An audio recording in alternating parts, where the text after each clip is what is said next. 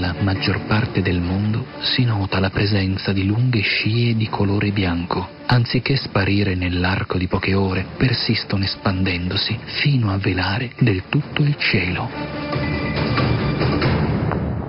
Numerosi siti, blog e forum accusano i governi di nascondere nelle scie virus, batteri e altre sostanze nocive alla salute, allo scopo di decimare la popolazione terrestre. Vi è qualcosa di vero? Assolutamente no. Del resto, se voleste sterminare in segreto l'umanità, con sostanze organiche o inorganiche per loro natura già invisibili ad occhio nudo, le andreste forse rilasciando nei cieli per oltre vent'anni? Oltretutto evidenziandole all'interno di bande talmente bianche e persistenti da attirare prima o poi l'attenzione anche dei cittadini più distratti e scettici? Dareste forse tempo alle persone di accorgersi della minaccia e studiare un eventuale vaccino, nonché preparare sistemi di difesa delle vie respiratorie, ad esempio maschere?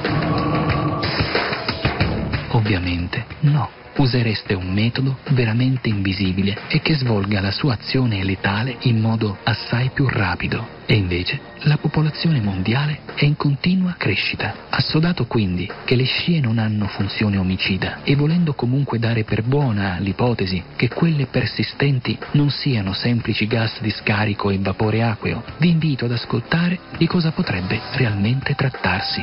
Alcuni di voi avranno notato che prima della presunta irrorazione la temperatura sembra essere più calda del solito, tant'è che alcune giornate invernali improvvisamente sembrano primaverili. Ebbene, questo improvviso riscaldamento dell'atmosfera dipenderebbe dagli aumenti di emissione di energia da rocce radioattive terrestri e picchi di attività solare, che combinati ad altri fattori, fra cui l'inquinamento, determinerebbe il famigerato surriscaldamento globale. Tale fenomeno, sciogliendo i ghiacci artici, modifica la salinità degli oceani, cambiando di conseguenza il flusso delle correnti oceaniche da cui, guarda caso, dipende proprio il clima.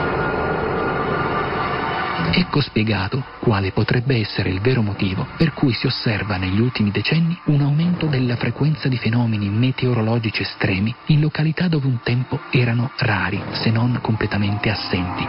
Un esempio potrebbero essere i violenti tornado che interessarono la località di Venezia in data 12 giugno 2012 e la zona di Taranto il 28 novembre dello stesso anno, dove 20 da 250 km orari ribaltarono addirittura un autobus. Ma non è tutto. Il pianeta Terra funzionerebbe come un reattore il cui nucleo e rocce radioattive emettono calore. Lo scopo delle eruzioni vulcaniche è quello di consentire di raffreddare il reattore, così da ridurne pressione e temperatura interna. Il surriscaldamento rallenta tale processo, determinando di conseguenza l'aumento del numero di terremoti, di eruzioni vulcaniche e dell'energia sprigionata.